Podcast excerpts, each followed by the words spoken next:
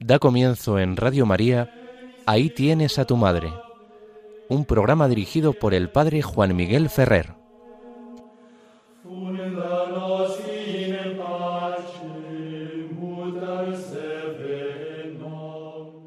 Un saludo muy cordial a todos vosotros, queridos amigos oyentes de Radio María. Comenzamos, como nos han anunciado, el programa Ahí tienes a tu madre en esta tarde del domingo 27 de noviembre. Os habla y saluda Juan Miguel Ferrer. Hace pocos días, el pasado 21 de noviembre, celebrábamos la presentación en el templo de la bienaventurada Virgen María.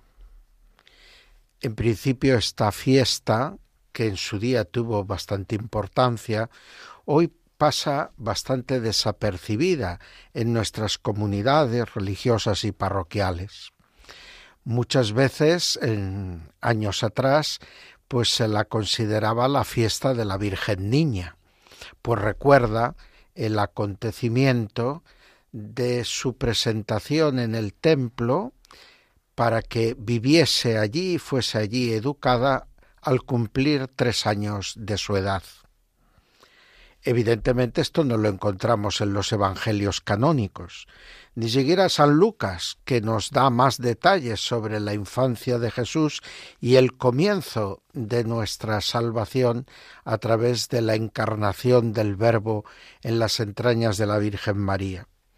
Pero es un escrito antiguo, el conocido como Protoevangelio de Santiago o Evangelio apócrifo de Santiago, el que ofrece toda una serie de piadosas tradiciones que completan el itinerario del nacimiento, de la infancia y juventud de la Virgen María hasta el momento en que San Lucas nos la presenta recibiendo el anuncio del ángel Gabriel.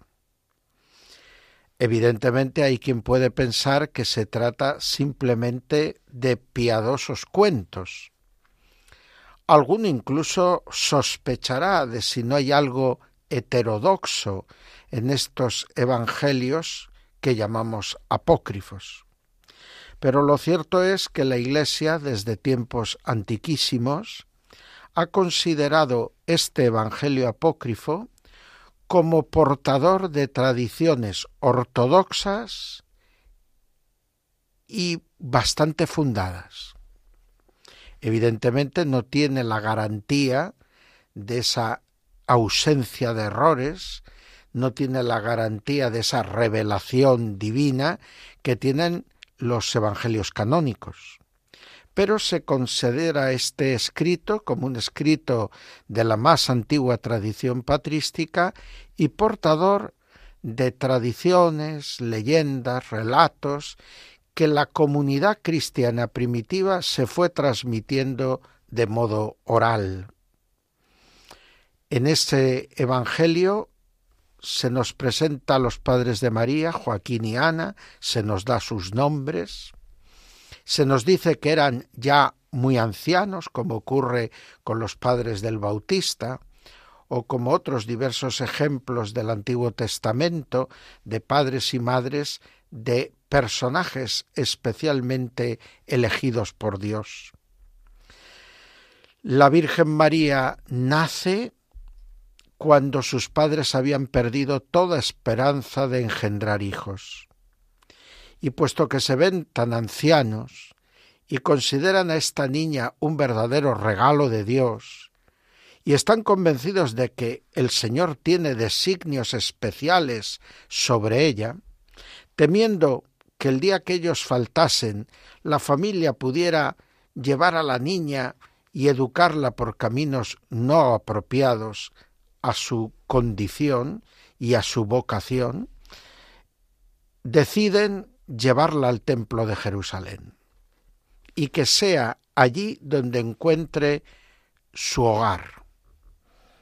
Esto la asocia evidentemente con el lugar santo y la espera y crecimiento de María en el templo se asocia a la preparación del templo de su persona y de su cuerpo, evidentemente, para poder acoger al verdadero Mesías, que va a ser la presencia por antonomasia de Dios entre los hombres. Si el templo de Jerusalén era santo porque en él residía la gloria de Dios, porque en él los pies del Altísimo tocaban la tierra de los hombres, María va a ser la Madre de Dios, la Virgen Madre que concebirá en su seno al Verbo encarnado.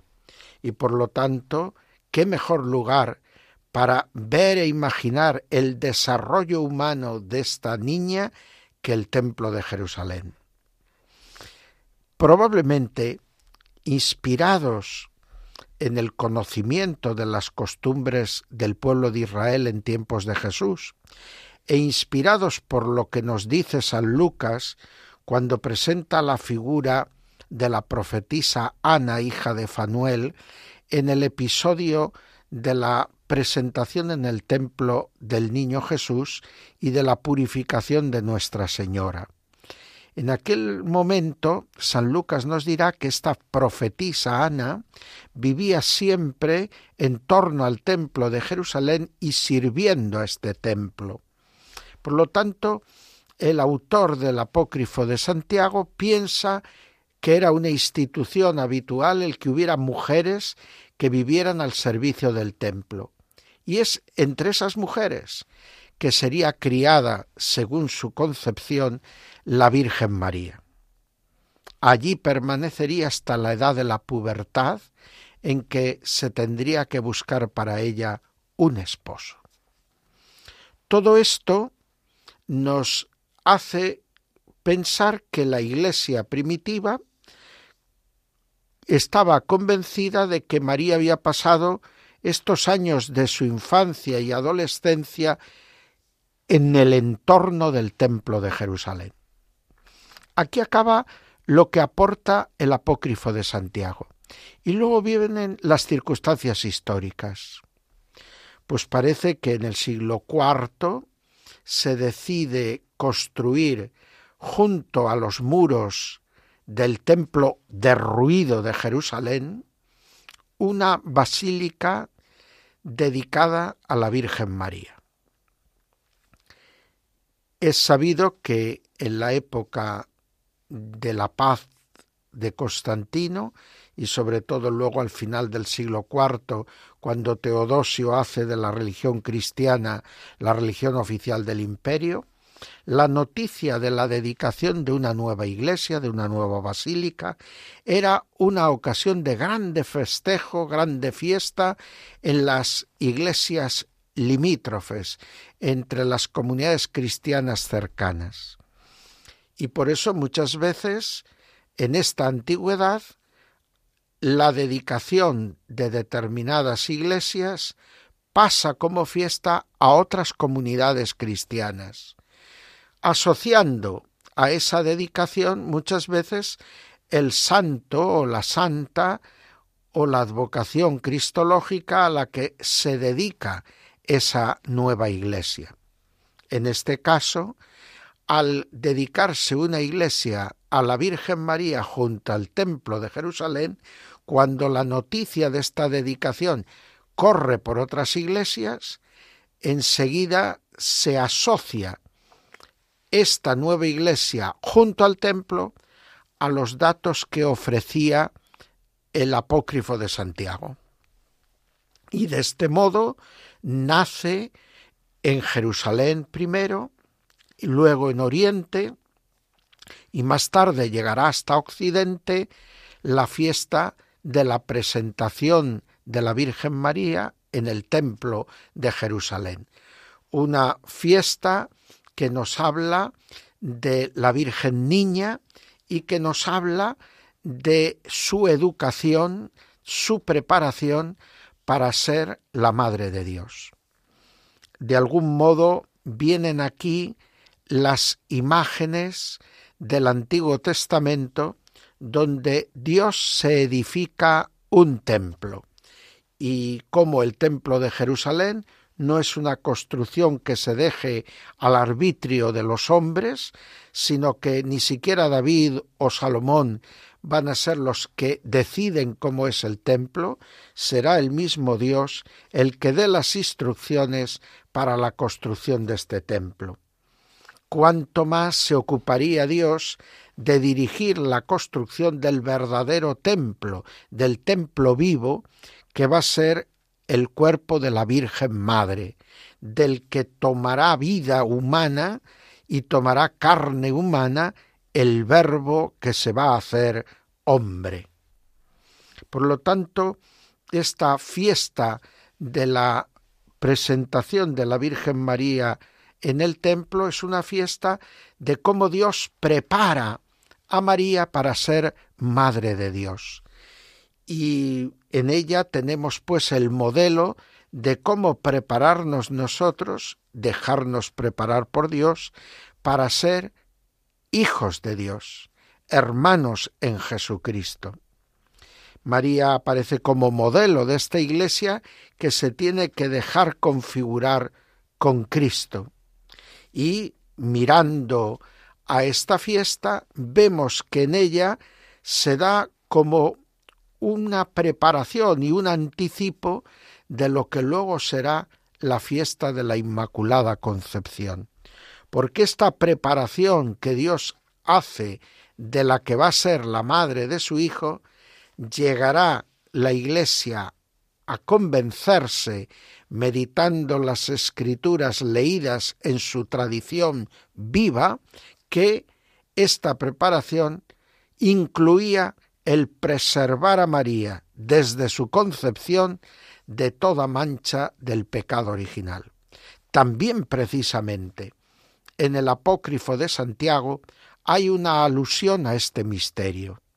La concepción de María en el apócrifo de Santiago se saca del cauce ordinario de las concepciones de los seres humanos. Sus padres, Joaquín y Ana, no la traen a este mundo a través del comercio carnal, sino que lo hacen a través de un abrazo en el lugar donde les da cita Dios a través del arcángel Gabriel y donde ellos recibirán una peculiar efusión del Espíritu Santo que hará que la Madre de la Virgen quede encinta y se vaya formando en ella la humanidad de la Virgen María. María, por lo tanto, no es concebida por obra y gracia del Espíritu Santo como lo será su Hijo, pero hay algo especial en esta concepción. Ese es el dato que sin saber cómo explicarlo presenta el apócrifo de Santiago. No nos tenemos que atener al modo en que intenta dar explicación a este misterio, pero sí la presencia ya entre los cristianos del siglo segundo o tercero de este convencimiento. El nacimiento, la, eh, gestación de María no siguió el curso ordinario. Su venida a la vida, su concepción, no fue como la del común de los mortales. Luego, la Iglesia nos ha enseñado que esta concepción fue en total ausencia de pecado. Ella fue preservada desde el primer instante de su ser de la mancha del pecado original y luego colmada de gracia para no pecar nunca jamás. La fiesta de la dedicación de esta iglesia junto al templo de Jerusalén dedicada a la Virgen, que está en el origen de nuestra celebración de la presentación en el templo de la bienaventurada Virgen María, nos está hablando ya también de cómo Dios se prepara una morada digna de él. Pues oremos por la dignidad y respeto que ha de merecer toda mujer. En la figura de la Virgen María, como nos ayudó a verlo el Papa San Juan Pablo II con su encíclica Mulieris Dignitatem, tenemos un bello ejemplo de lo que es la figura de la mujer en el proyecto creador de Dios. Una figura excelsa, una figura llena de madurez y libertad, una figura que no es sólo semejante al varón, sino que es, en este caso, capaz de ser madre de Dios. En este sentido, la Virgen María nos ayuda a entender dónde debemos buscar la identidad propia de la mujer y dónde se encuentra la fuente de su verdadera dignidad, la que le hace no sólo ser en todo igual en dignidad y honor al varón, sino que además les hace ser a los dos necesitados el uno del otro para poder hallar plenitud. Mientras oramos, escucharemos un precioso canto dedicado a la Virgen María.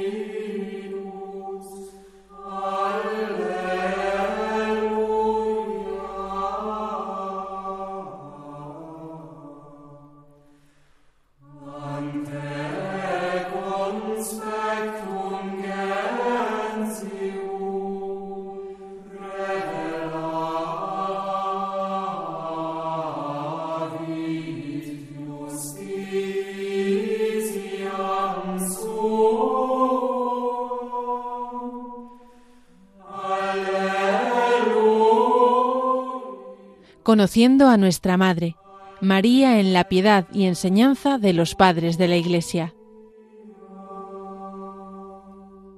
Seguimos adelante en las ondas de Radio María con el programa Ahí tienes a tu madre. Y entramos en el apartado principal de nuestro programa que dedicamos al conocimiento de nuestra Madre a través de las enseñanzas de la teología católica. Y en concreto llevamos ya unos cuantos programas siguiendo y aprendiendo de los padres de la Iglesia, María en la piedad y enseñanza de los padres. Hoy nos acercamos a dos personajes de esta historia de la Iglesia. Uno va a representar la tradición de la Siria oriental en el siglo V y el otro la tradición occidental. Me refiero en Oriente a Acacio de Militene, menos conocido, y en Occidente a San Pedro Crisólogo, obispo de Rávena, en Italia. Ambos viven entre el final del siglo IV y la primera mitad del siglo Y a ambos les toca vivir en las circunstancias en que se desarrolló el concilio de Éfeso, que proclamó la maternidad divina de María. María es Theotocos. Acacio, tal vez poco conocido entre nosotros, es obispo de una pequeña ciudad en lo que ahora es el desierto de Siria, cerca de las riberas del Éufrates. Por eso esa región de la Siria oriental se llamaba Eufratesia, porque eran todas las ciudades que vivían al amparo de la protección que brindaba el río Éufrates, dando agua para beber y para regar las tierras de cultivo. Nuestro Acacio participa precisamente en el concilio de Éfeso y se le considera uno de los fieles seguidores de la doctrina de un padre que no es de su tierra, que es de Egipto y que será el gran capitán en el concilio de Éfeso. Me refiero a Cirilo, Cirilo de Alejandría. Por lo tanto, Acacio es un defensor de la maternidad divina de María. No tenemos muchos escritos de nuestro obispo de Militene, pero eh, conservamos una homilía que él pronunció precisamente en el concilio de Éfeso y que viene recogida en la patrología griega de Miñe en el volumen 77. Es en la columna 1467 de esta edición de textos patrísticos donde podemos leer de esta homilía de nuestro, de nuestro obispo. Allá arriba es el Hijo único del único Padre. Aquí abajo es el Hijo único de la única Madre. Ambas cosas son al modo divino y también a la manera humana, por haber Él nacido con nuestra carne y como un niño. Estas palabras son hermosas, cargadas de la fuerza poética que solían tener estos padres de la Iglesia de Siria, pero además está cargada de una claridad de concepto teológico. Muestra claramente la doble naturaleza de Cristo. Cristo es verdadero hombre, Cristo es verdadero Dios. Verdadero hombre con su madre, verdadero Dios con su Padre, un único Padre, un único Hijo en lo divino, una única Madre que ni concibió otros hijos, ni dio a luz otros hijos, y que es virginalmente madre suya y sólo de él. Esta Virgen Madre muestra la excepcionalidad de su Hijo, que se entiende brota de quién es su Padre, y su Padre es el Dios, creador del cielo y de la tierra. Cuando el verbo de este Dios se hace carne, lo hace en las entrañas purísimas de la Virgen María.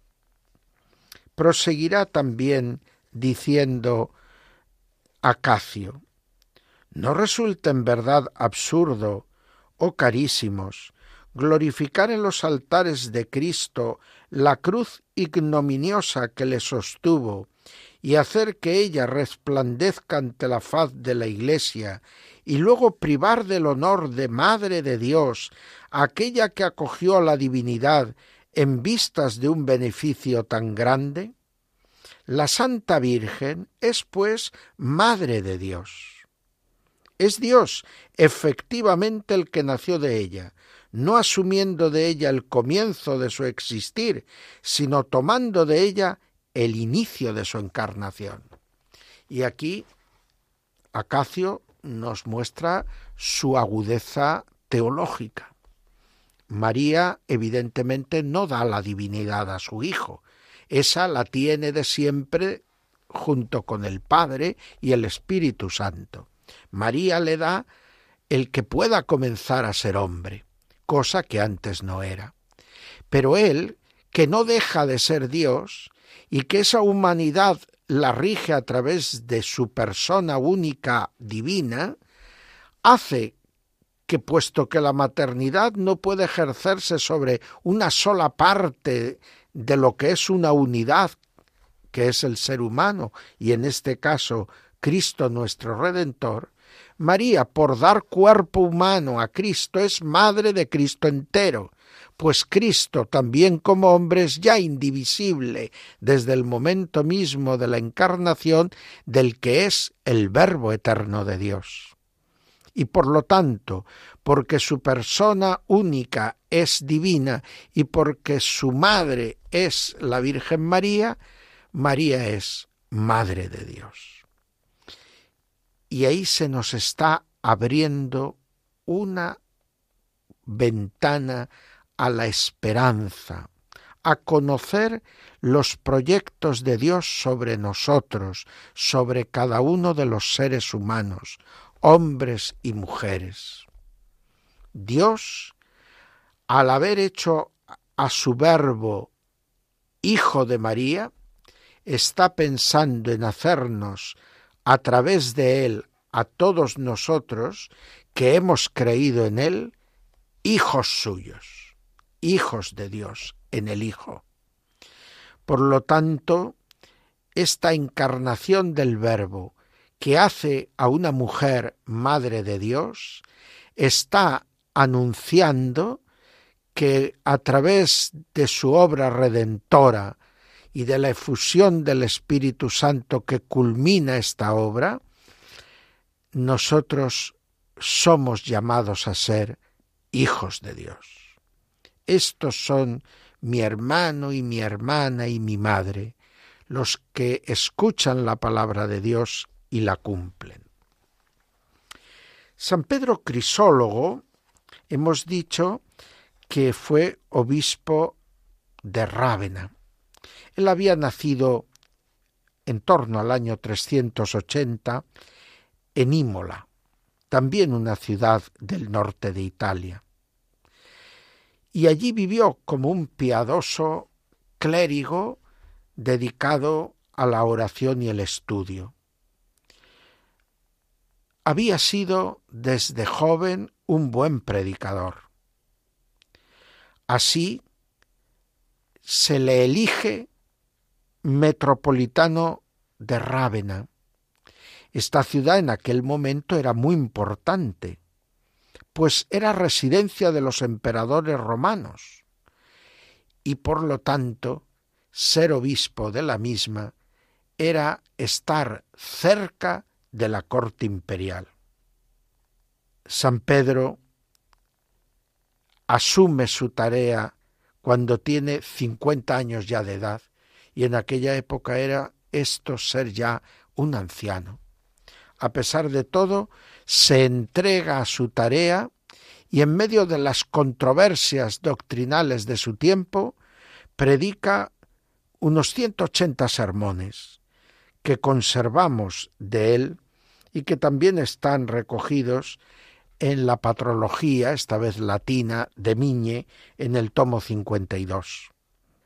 Pedro es llamado crisólogo cuando siglos más tarde se estudian sus sermones y se ve la abundancia y la hermosura y riqueza doctrinal de los mismos.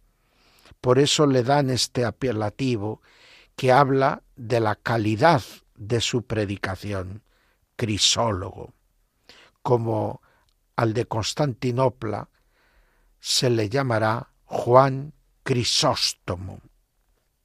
Es también en torno al concilio de Éfeso cuando Pedro Crisólogo eh, eh, muestra las enseñanzas en torno a la Virgen María.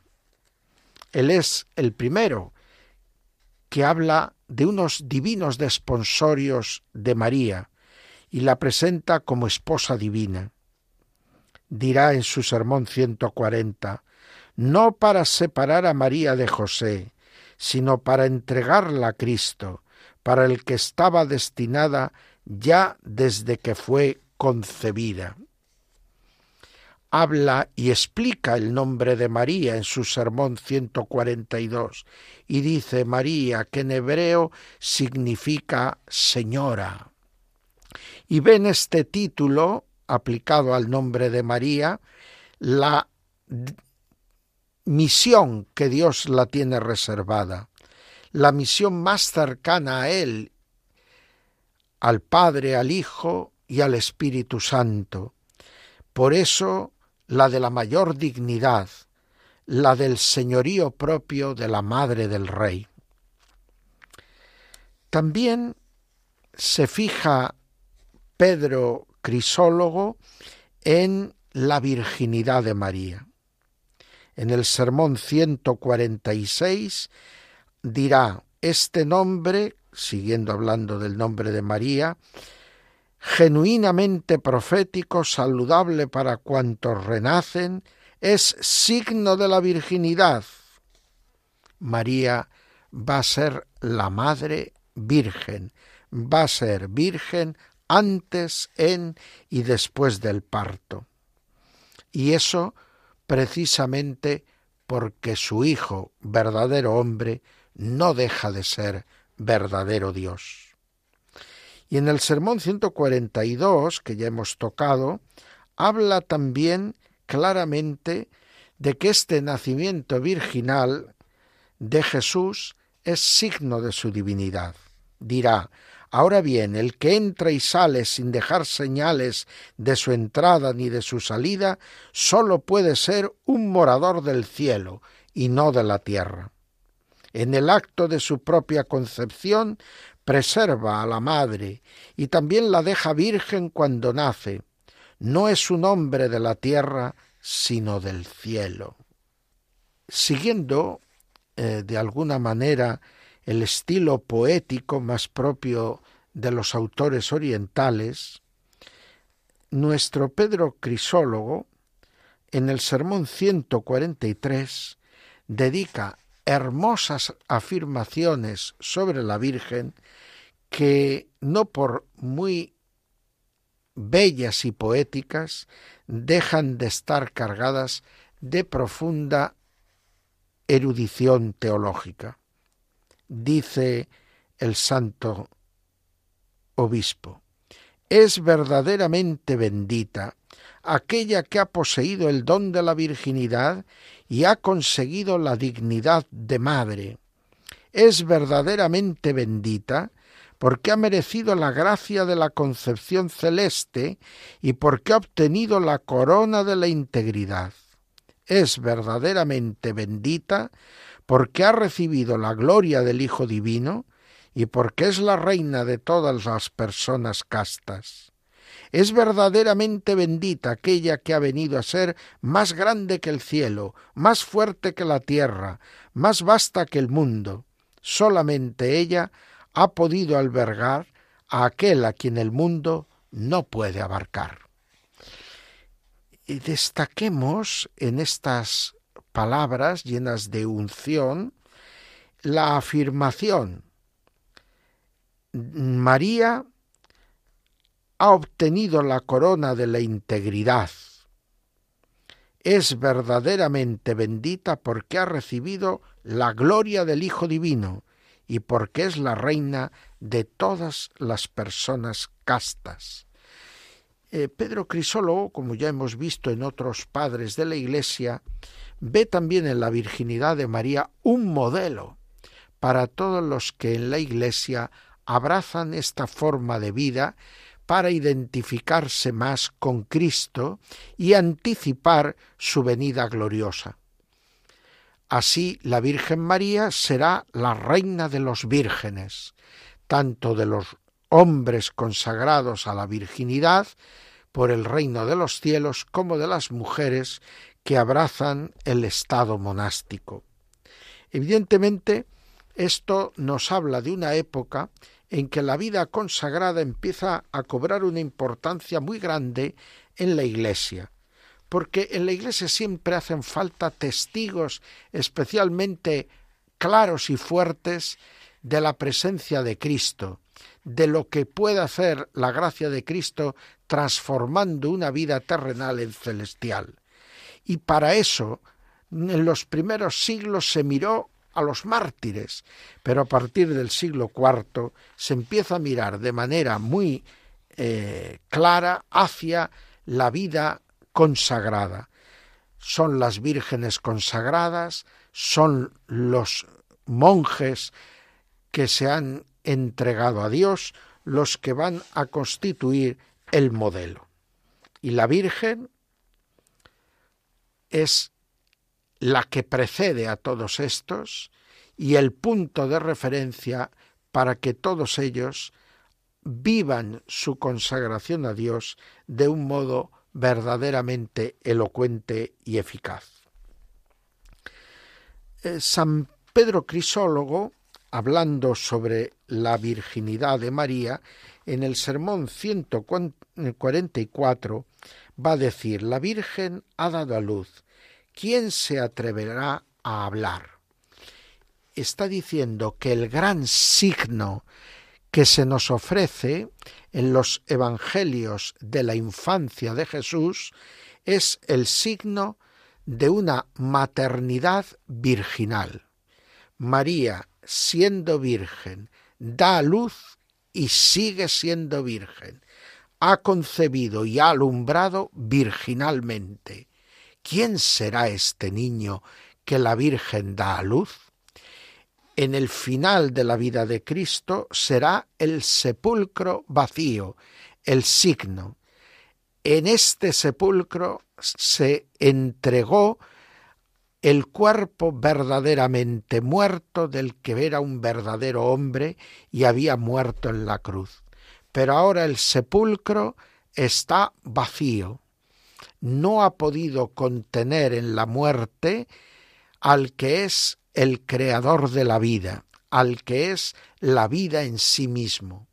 Y como el sepulcro vacío es el signo de la divinidad del Cristo que por eso muere y resucita, y nos trae a nosotros la posibilidad de la vida eterna, así la Virgen Madre es señal de la condición divina del que ha nacido verdadero hombre de ella y que nos habla de la transformación que se va a producir en nuestra carne, pues si participamos de ella con Cristo, participaremos con Él de su condición divina. Vamos pues ahora a interiorizar todas estas lecciones de la teología de los padres mientras oramos por los pastores de la Iglesia, para que también hoy sepan, como lo hicieron en su tiempo los padres, presentar de modo veraz, completo y atrayente las figuras de Jesús y de María, para que sean conocidas, sean amadas, y puedan realmente ser el comienzo y el acabamiento de nuestra salvación. Mientras elevamos esta oración a Dios, escucharemos un canto también que nos hace mirar la hermosura de Dios reflejada en su criatura, en Jesús y en María, en la humanidad de Cristo y en la humanidad de la Madre Virgen.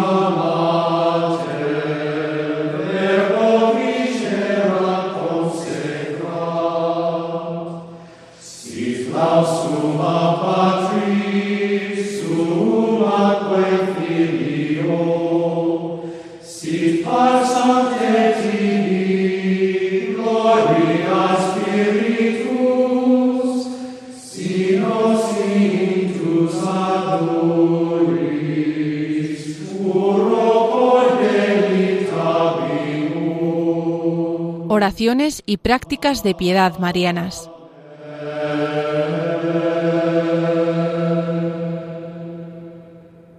En las ondas de la emisora de la Virgen de Radio María, seguimos con el programa Ahí tienes a tu madre.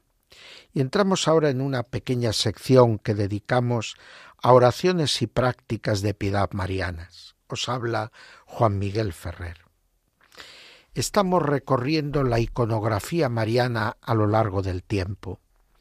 Y tras haber contemplado en la época paleocristiana y en la época del románico la imagen de la Virgen trono de Dios, la Virgen sedente que lleva al niño en su regazo y lo ofrece a la humanidad. Ahora vamos a ir entrando en el tiempo del arte gótico y vamos a ver cómo estalla el misterio de la humanidad. El gótico, que a veces es considerado despectivamente, representa una anticipación en muchas cosas de lo que será el renacimiento. Un renacimiento es verdad que lleno de piedad y de fe cristiana, lejano tal vez a las manifestaciones más neopaganizantes que pudo tener en algunas de sus corrientes el renacimiento así llamado del siglo XV y XVI. Ahora nosotros vemos en este arte gótico que tanto en la figura de Cristo como en la de su madre se quiere manifestar la cercanía de la salvación de Dios. Una cercanía que se hace sentir en la humanidad tierna y sufriente del Verbo de Dios hecho hombre y de la asociación a la entrada en el mundo de la Madre del Redentor y a su participación o asociación también a la cruz y sufrimiento salvífico de su Hijo, viéndola al pie de la cruz, traspasado su corazón por una espada de dolor. El gótico nos hace descubrir esa humanidad de Cristo y de María su Madre, insistiendo en los dos momentos claves de la vida del Redentor, que son su nacimiento a este mundo y su muerte redentora en la cruz. Y tanto en una como en otra está indisolublemente asociada a Jesús su madre. ¿cómo no va a estar asociada en el momento del nacimiento? ¿Y cómo no va a estar asociada siendo madre sincera y cariñosa en el momento de la muerte de su hijo en la cruz? Así, la Virgen María cobra ahora junto al Hijo sentimientos de profunda ternura y de trágico dolor y sufrimiento. ¿Quién no va a sentirse tocado y no descubrir como su propia madre a la que con tanta ternura abraza a sus hijos y a la que los acompaña y sostiene en los momentos de dificultad y dolor. Así, la imagen de María ahora muchas veces ya no es una imagen sedente, sino que es una imagen que se pone en pie y que lleva a su hijo en los brazos. No es una imagen de mirada fija en el horizonte infinito, sino una mirada que se dirige al hijo y que intercambia con él carantoñas y sonrisas. Pero estas imágenes como que nos provocan a descubrir que esa mirada no se dirige sólo al que está ahora en sus brazos, sino a cualquiera de nosotros que quiera ponerse en esos mismos brazos, invocándola como madre, consuelo y protectora. También desde esa perspectiva veremos como la Virgen Madre del Gótico que lleva al niño en brazos y está jugueteando con él, es la misma que luego extenderá su manto para acoger bajo su protección a todos los miembros de la Iglesia de su Hijo. Del mismo modo, esta que vemos sedente con el cuerpo inerte de Jesús como piedad, o alzada en pie abrazando la cruz de su Hijo, es la misma que recoge nuestros sufrimientos y debilidades y los sostiene acercándonos a su Hijo Jesucristo. Pues que las imágenes de María de los siglos del arte gótico nos ayuden a llamar de verdad a María Madre y a vivir como verdaderos hijos suyos en su escuela. Vamos ahora a elevar nuestra oración pidiendo que María nos enseñe a ser discípulos misioneros de su Hijo mientras meditamos la fórmula con que acaba la Eucaristía en el rito romano, cuando el diácono o el sacerdote nos dicen, ite misa es, es decir, sois enviados, porque la Iglesia ha realizado vuestro envío.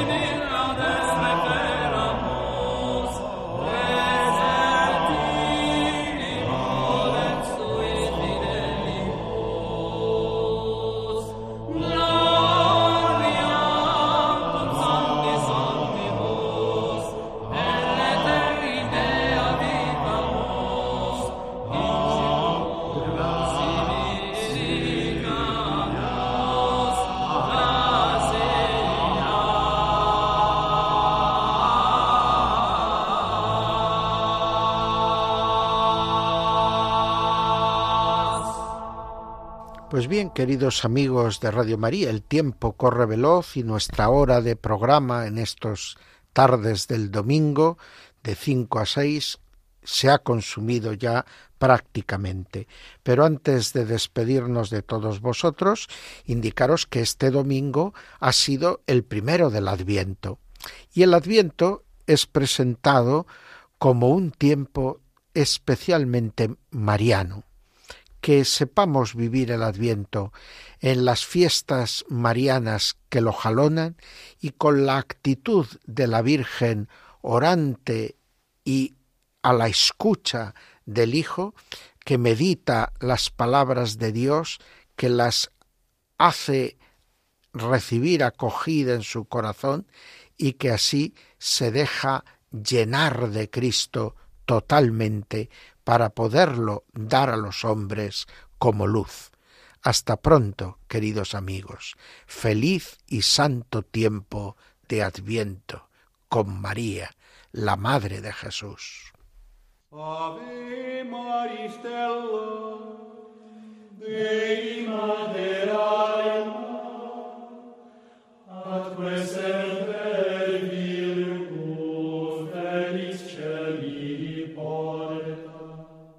Acaban de escuchar Ahí tienes a tu madre, un programa dirigido por el padre Juan Miguel Ferrer.